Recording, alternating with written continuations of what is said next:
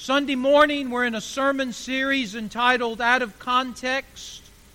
We're looking at verses that are very familiar to most of us, verses that we have heard quoted, maybe we've even quoted ourselves, verses that we believe have a certain meaning, and we apply that meaning to them when we quote them or tell them to someone.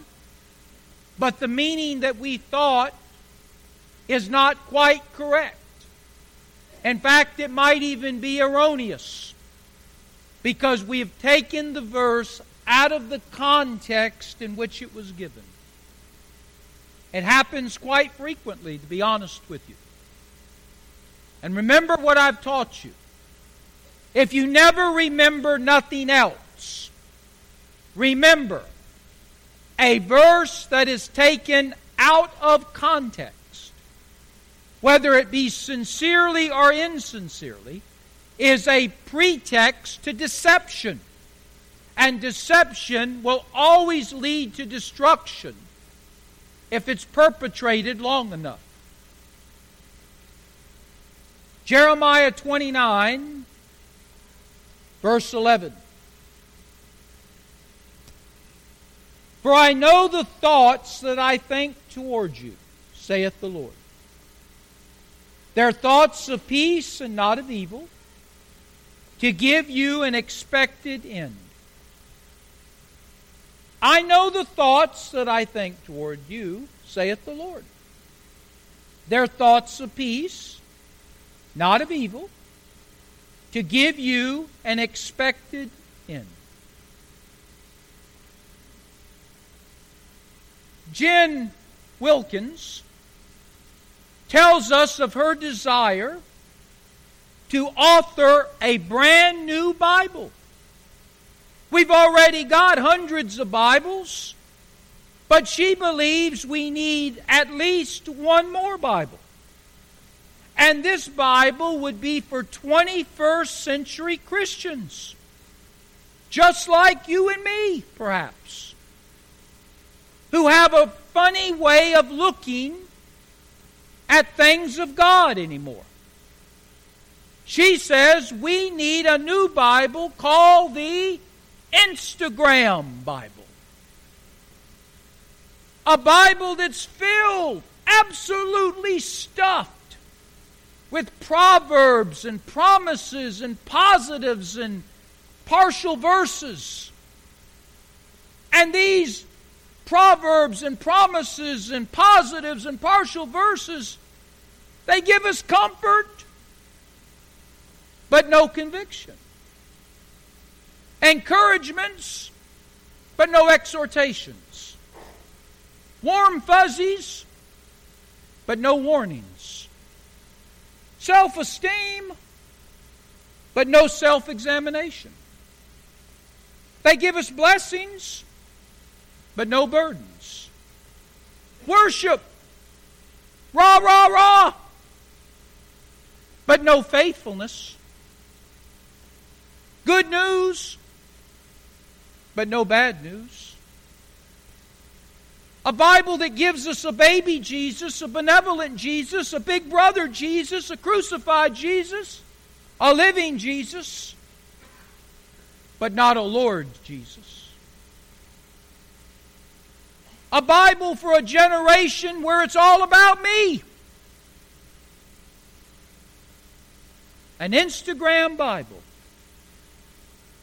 Hundreds of verses given out of context, spoken in snippets, and made to make us think and feel however we want to think and feel about the Bible. An Instagram Bible. Now, she's being tongue in cheek, you understand. But I believe she's put the hammer on the nail. Because I think that most folks in the 21st century are basically, it's all about me. I'm a consumer. And I'm going to find a church that allows me to be me. I can think what I want to feel, I can think what I want to think, feel what I want to feel, go and come as I please, dress as I please, go into service if I want to, or sit out in the lobby and drink coffee and chat if I want to.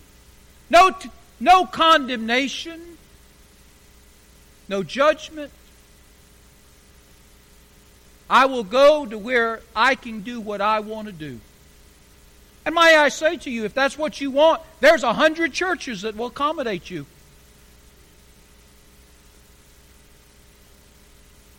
But remember, when you take the Bible, specifically verses, out of context to fit you, what you think or feel, and you've taken them out of context and they're wrong, they're going to lead you to a life of deception and destruction.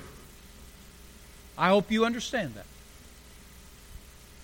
Now, in the verse that we have before us, we see this verse everywhere. I mean, you don't you can't really go anywhere in a given day without somebody saying this verse on television or radio or to you personally or seeing some semblance of this verse on a memory card or a plaque or a logo or a sign or a billboard or on the lips of some joy boy preacher on television.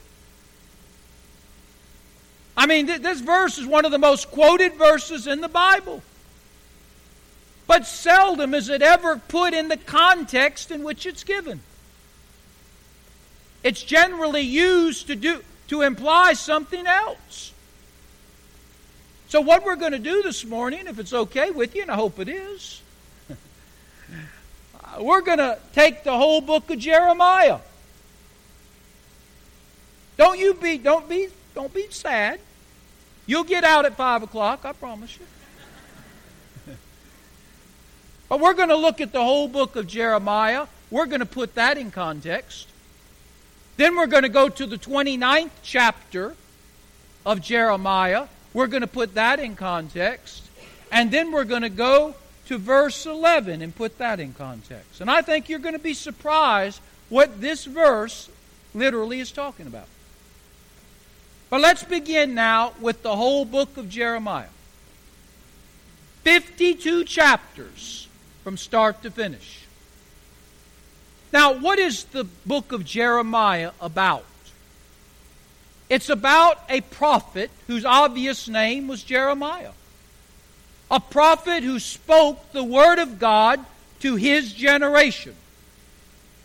Jeremiah was not only a prophet who spoke the word of God, he was a priest, he had a double office, and he led the people of God in worship. So Jeremiah was a prophet who spoke the word of God, he was a priest who led the people of God in worship. He served under five administrations in Judah. Judah, as you recall, is southern Israel. Southern Israel five administrations, five kings he served under as a prophet and a priest. Almost 40 years total. Jeremiah is called the weeping prophet because in his 40 years of ministry as a prophet and a priest under five different kings, he preached the same message, and the people laughed at his message and rejected his message. And because they laughed and rejected his message, they laughed and rejected him, and they fiercely persecuted him. Because his message was not popular, he's called the weeping prophet. Because of the persecution he received from giving that message, he's called the weeping prophet. Now, what was his message? that caused people to persecute him. His message was this the Babylonians are coming. The Babylonians were the ISIS of their day, except they were an empire. They weren't just a group of terrorists, they were a pagan empire. And they were on the march. And they're headed toward Judah. The Babylonians were sadistic. They were ruthless. They were barbarians. Everywhere they went, they slaughtered populations. They were no respecter of men, women, teenagers, or children. If they came into your area, they slaughtered. What they didn't slaughter, they, tell, they, they took captive. And they would send these captives back to their homeland, to their homeland, to Babylon, where they would become servants and slaves to the Babylonian masters. They would destroy everything in their path. They would desecrate holy things. That's what they did. And the Babylonians are coming, and Jeremiah tells the people of God in Judah, under five administrations for 40 years, repent of your sin, or you will perish. You can see why he wasn't popular. You can see why the thought was if you can shut up if you can shut up his message, the message will go away. You can get rid of God's man, but you can't get rid of God's message. Men are expendable, but God's word is eternal. And Jeremiah has told the people of God, lest you repent of your idolatry, your worship of false gods, lest you repent of your immorality, your sexual immorality, and all the different ways you practice it. Unless you are willing to turn from these sins and turn back to God, unless you're willing to repent, say, God, I'm sorry, and stop it, and stop it permanently. Judgment's coming. And the judgment will come in the form of the Babylonians. So, the book of Jeremiah, so you got the context, is a book about judgment that's coming. And how God's people have a choice to make about what they're going to do with the message that they've heard. They can accept the fact that judgment's coming, they can submit themselves to God and to His grace and mercy because the Babylonians are going to come. They can accept it, learn from their mistakes, repent of their sins, make the most of their slavery in Babylon, and one day have a future. That's what they can do. Or they can fight the Babylonians. They can continue to practice their idolatry and immorality. They can go to Babylon and continue in their idolatry and immorality. And they can die without any hope. So that's the two choices that Jeremiah gives the people. You see, you can only spurn God's offer for so long before God says it doesn't matter what you do now, it's too late. So as we enter Jeremiah 29, the choices have been given. You've laughed at me, you've persecuted me, you've mocked God, you've rejected His message for 28 chapters. God says the offer of sparing you judgment is now off the table. Judgment is coming. The Babylonians are on their way. I'm not turning them back. They're going to march into your land. They're going to slaughter you by the hundreds of thousands. They're going to take the rest of you that live and ship you back to Babylon. You are going to be servants of theirs, slaves of theirs for 70 years. The only question is will I give you a future at the end of those seven years, or will you die in Babylon and every generation that follows you stay there? That's the question. Now, let's go to Jeremiah 29 because I want us to see some principles that come out of this book, and then we will focus more on verse 11 as we close. So you have the big picture of Jeremiah, the book of Jeremiah. It's a book of judgment. I just wonder sometimes is it maybe a book about America? A nation that essentially laughs at God and mocks God. As we continue in our idolatry, the worship of our false gods, as we practice our sexual immorality, as we laugh at the prophets of God who warn us and we reject them and persecute them. Just throwing that out for you to think about. But let's look at some lessons that we can learn from Jeremiah 29. Remember the overall theme? Now let's focus on some lessons we can learn from the 29th chapter. Keep your Bibles open. We're just going to work right through it. And then we'll focus on verse 11 as we close. So, what can we learn from Jeremiah 29 as we're trying to get move from a general context to a chaptorial context? Well, the first thing that we can learn is that God is sovereign. Look at verse 4. Now, I want you to look at the reading of this.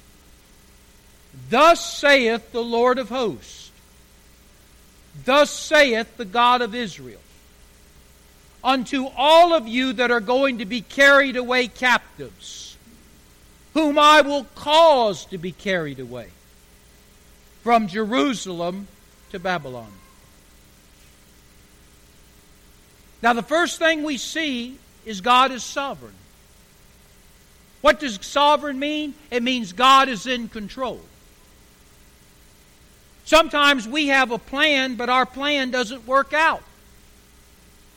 God has a plan, and God's plan always works out.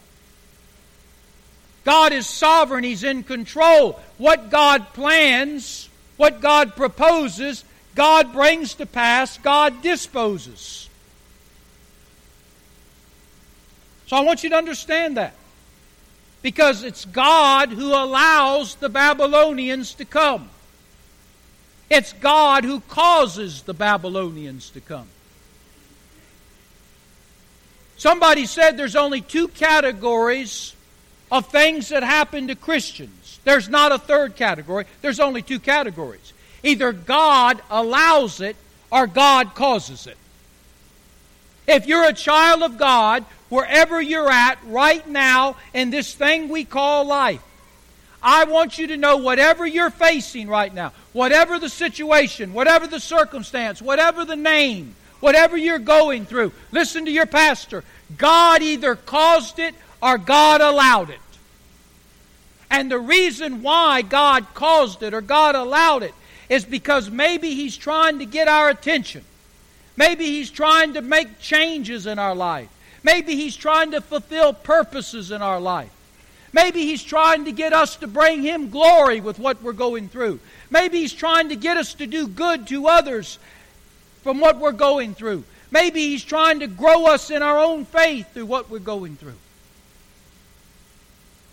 I don't know everything about what you're going through, or I'm, and you don't know what I'm going through. But I can tell you this God wants to be glorified, He wants us to do others good, and He wants to grow us up. And in His sovereignty, He allows things to come into our life, or He causes things to come into our life to rattle our cage and get our attention. And He's allowing the Babylonians to come into Judah for the slaughter that will take place, the captivity that will come, the deportation that will follow for 70 years. Now, it's interesting that God identifies who He is through Jeremiah. You've heard me say many times we don't name God. God names Himself and He reveals His names to us. If you notice, it says He's the Lord of hosts. The Lord of hosts is better translated Yahweh. He is God Almighty. It speaks of His power. Then you notice he says that He is the God of Israel. Better translated Elohim.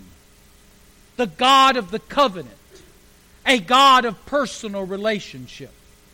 It's interesting he identifies himself as that. He says to his people and to his nation, I am Yahweh. I am God Almighty. I am omnipotent. I hold all power in heaven and earth in my hands. I hold the Babylonians in my hand. And they're only doing what I'm allowing them to do.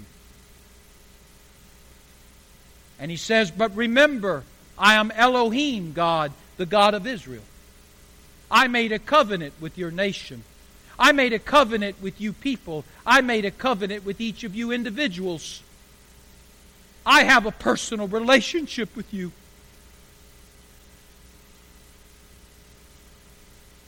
God is sovereign.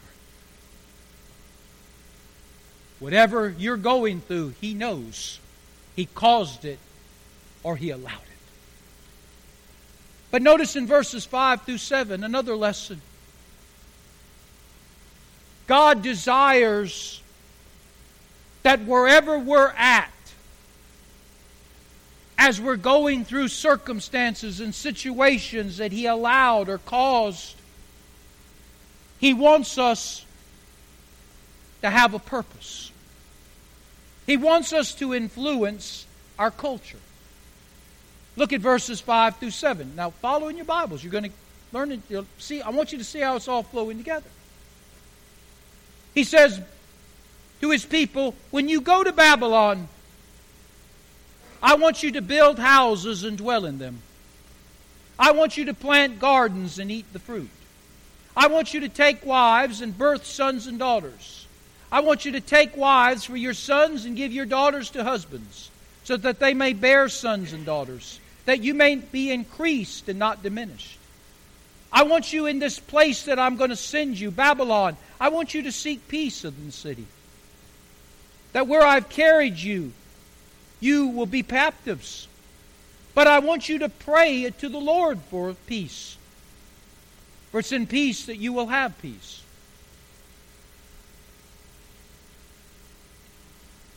The Babylonians are coming, but they're coming because I am allowing them to come in. I'm causing them to come.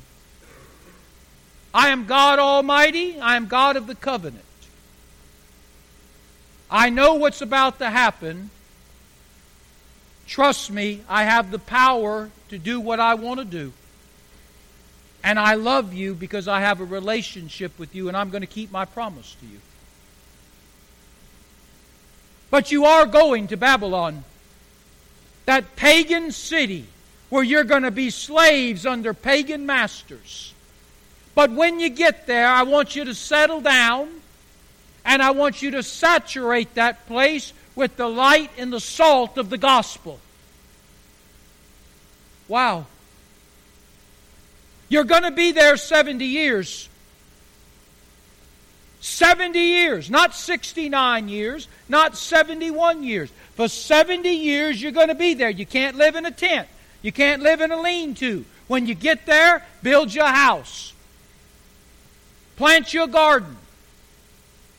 Raise your sons and daughters and prepare for them to get married.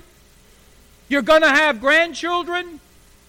Thank the Lord because what I want to do is increase the number of you that when 70 years is older and I send you back, more of you will come back than went.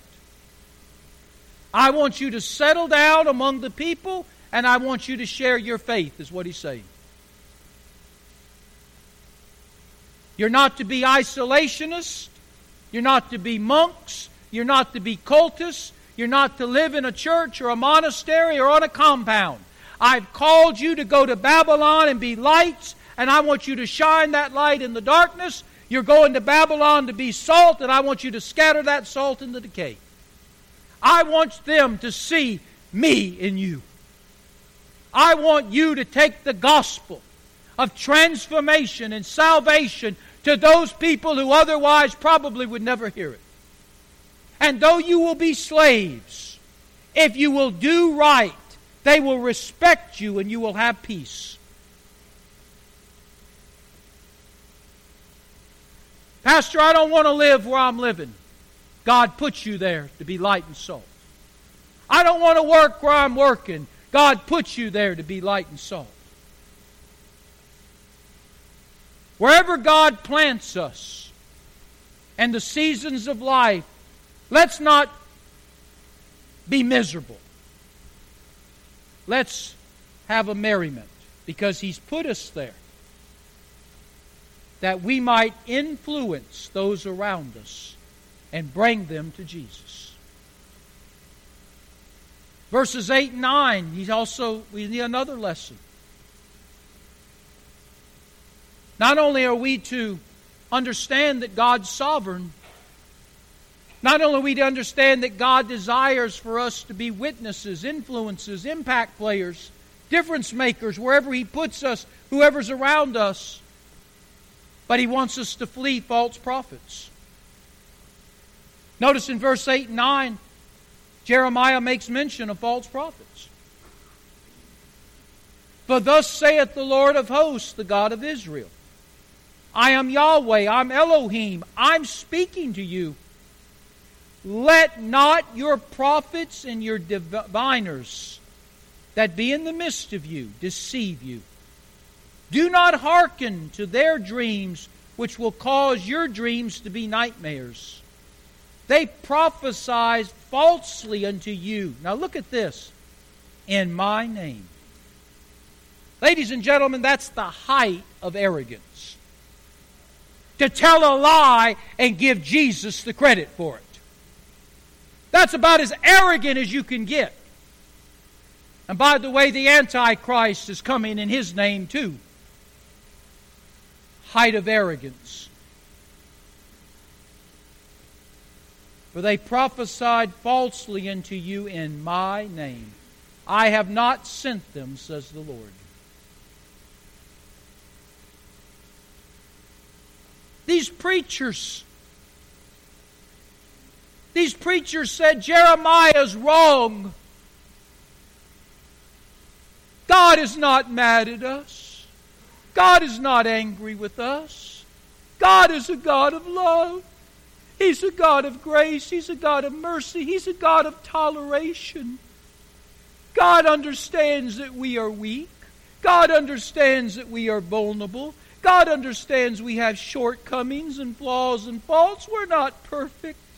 And God understands if we have to worship other gods. God understands if we have to go outside the covenant of marriage to have sexual experience. God understands that.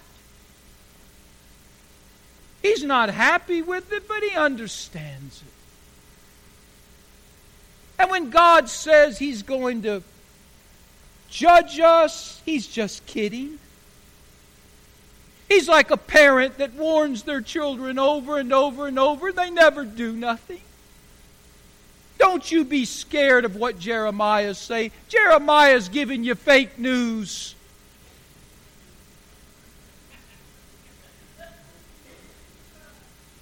It's not going to happen. God is not going to bring the Babylonians. He'll stop them. He's just trying to rattle a few sabers shake our cage, but God will stop the Babylonians. Or we'll defeat them on the border. And even if they come into the country, even if they do kill a few of us and send a few of us back to Babylon, it's not going to be for 70 years. That's just a, a figure of speech that Jeremiah is using. It's an allegory, it's a metaphor. Anybody knows the Bible's not literal, it's not true. He doesn't really mean what he says.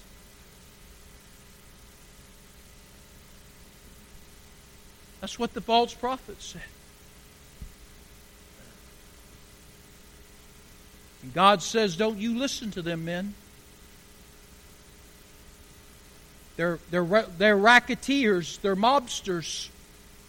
They're charlatans. They're crooks. They're deceivers. They're dreamers that will give you a nightmare. Don't listen to them. Because I, the Lord, am telling you what's going to happen. And it will happen.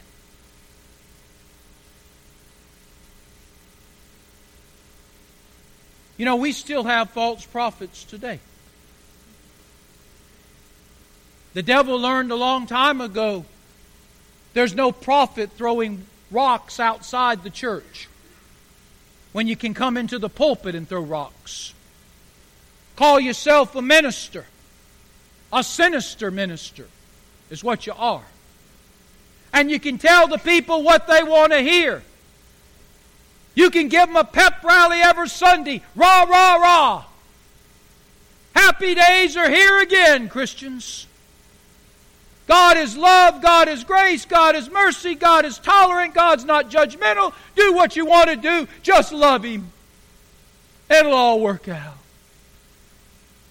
And the Pied Pipers play their music and sing their song, and the people follow them. You better make sure you know where they're taking you before you jump on the bandwagon.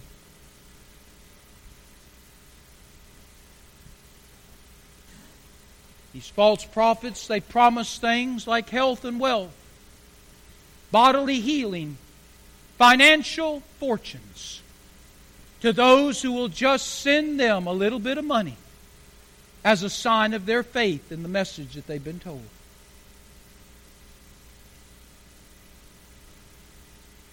Christians all across this country fall for that nonsense and send these charlatans hundreds and thousands of dollars for promises they cannot fulfill, and they know it. You say, Pastor, who you talking about? I'm not telling you no names. I'm not giving them no free advertisement. But I can tell you a majority of them on television fall into that category. There are a few good ones on television. And thank God for them. But a vast majority of these TV preachers and their radio counterparts, they're crooks. And the people of God are duped into believing that you're going to get bodily healing or financial fortune by sending them your money. If you've got that money to throw away to them, throw it this way.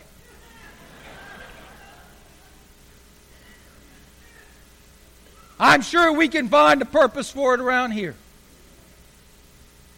Have you ever noticed, I'm, I'm going to throw this in just to say it because we've got to move on. But have you ever noticed how they have an out on all this stuff they promise you? If you don't receive bodily healing, it's your fault because you didn't have enough faith. Not their fault, your fault.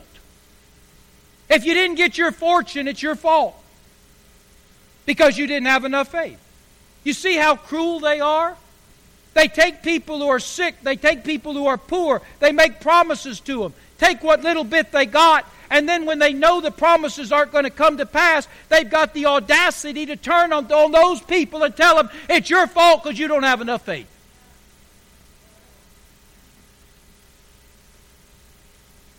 God help them on Judgment Day because they're going to need it. God is sovereign. Wherever God sends us or plants us, He wants us to use our influence to share the gospel with those around us. He wants us to beware there's false prophets everywhere. The Pied Pipers of hell are playing their music, and the masses are following them.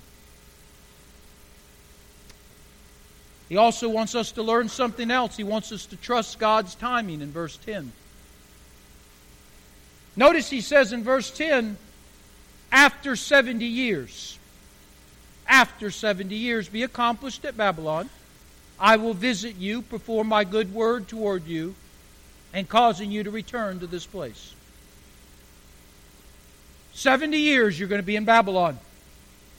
Build a house, plant a garden, marry your children, enjoy your grandchildren. Be a witness. Be an influence in the culture that you're going to be, a pagan culture, but you be an influence. Bring Babylonians to Jesus. Understand there'll be false prophets here that are going to try to deceive people. There are going to be false prophets there that will try to deceive people. And God is going to do all things He said He would do. In verse 10, after 70 years. Not before, after 70 years, at the 70 year mark, God is going to visit you again.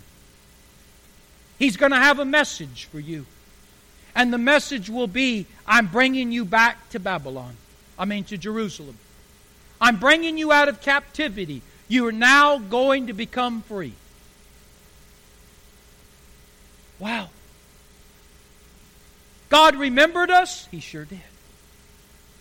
Why 70 years? I don't know.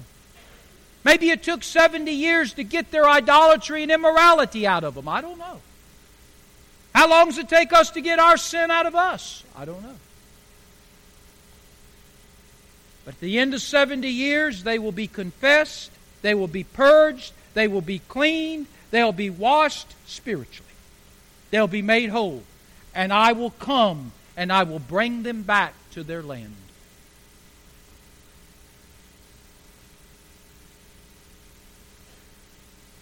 Now, that brings us in closing to verse 11. Do you understand how this is going now? What's going to happen? Look at verse 11. For I know the thoughts that I think towards you. Where is God going to be thinking about them at? When they're where? Help me out. Where they're in Babylon. When you're in Babylon, God forsaken land, God will be there with you.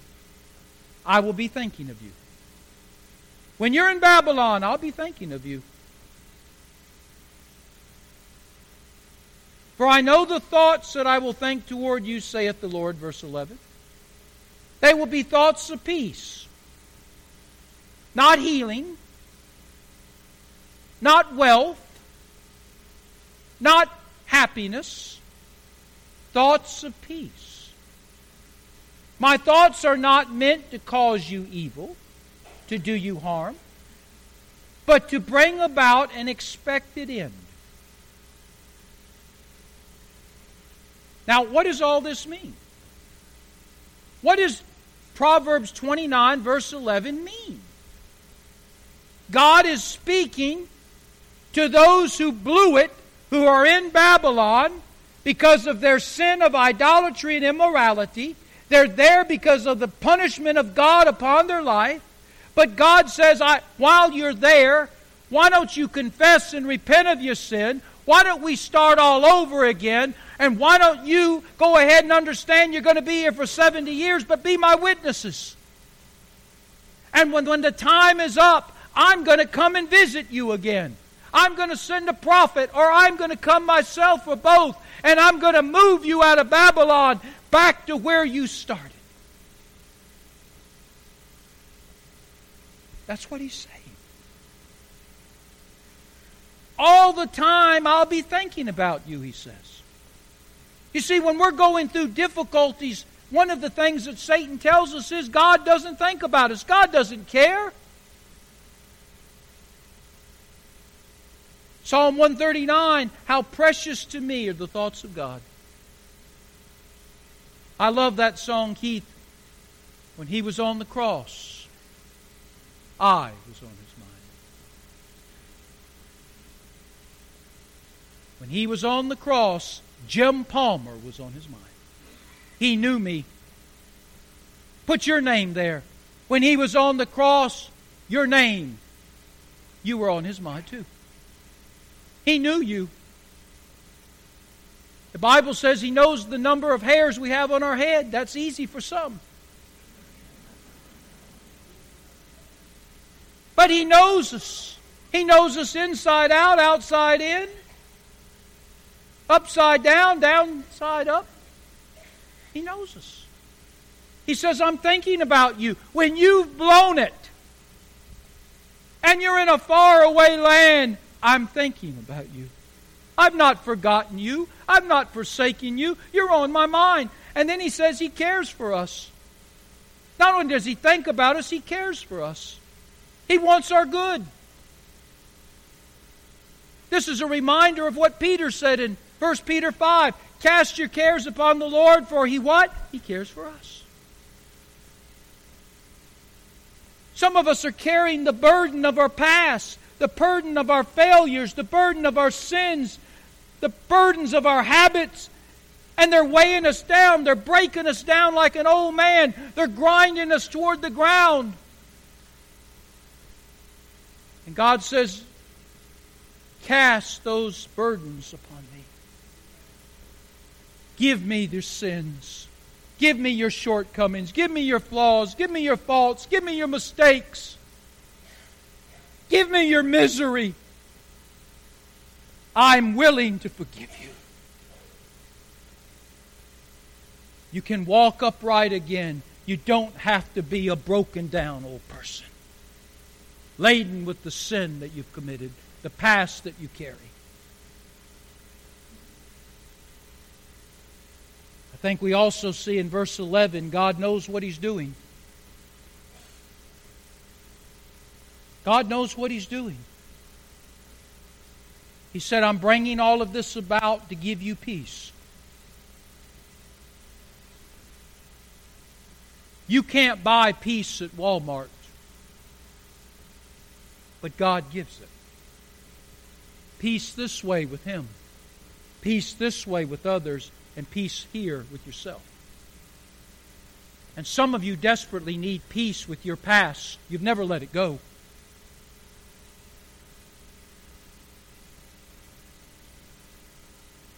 We can trust Him. Do you know that? When I coached football, I was a sideline coach for part of my years. I would stand at ground level and watch the game from ground level. And even though I understood the game and, and I devised some of the plays that we ran, I called them. it still looked a little chaotic at times. You ever stood ground level and watched the football game? Some people say, well, that's the best seats. No, it's not the best seats in the house. It's ugly and it's chaotic. You got people running all over. They don't look like they know what in the world they're doing. And sometimes they don't. But when you look at a football game at ground level, it's ugly, it's chaotic, and you wonder, does this make any sense at all? But there were other times when I coached football that I got to go to the press box and the press box is up high, and you're looking down at the field. And from looking down at the field, it's a whole different perspective than looking straight forward at the field. Because when you're looking down, you can see that there's some rhyme and reason to this madness. That what looks ugly and chaotic is really beautifully coordinated and choreographed. Well, that's, that's the Christian life. We're at ground level.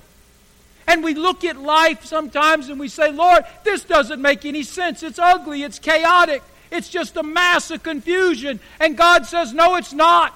I'm in control. I'm looking down at everything. Everything's coordinated, everything's choreographed. I got my hand on it. And I'm moving those pieces exactly where I want them to be. Because I want to do you good. I know what I'm doing. I want to give you peace.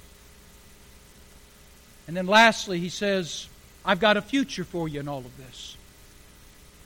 You've blown it. You're now in a faraway land. Will you ever come home? Will you ever come back? Can you ever have a second chance?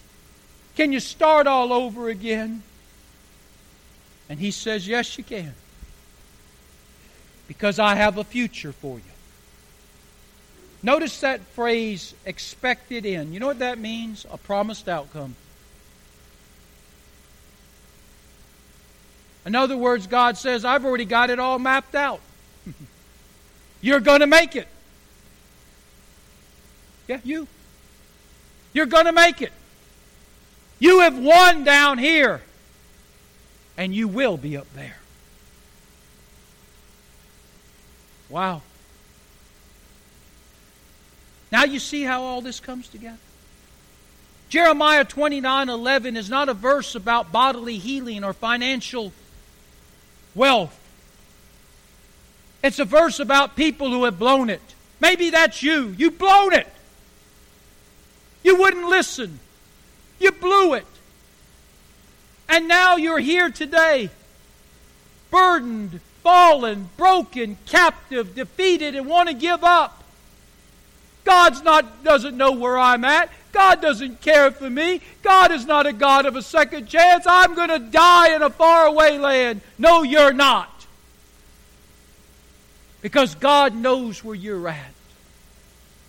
And God cares for you, and God wants to give you peace, and God wants to bring you back and fulfill the promises He made to you in the beginning that you are going to be like Jesus and you're going to stand with Jesus one day.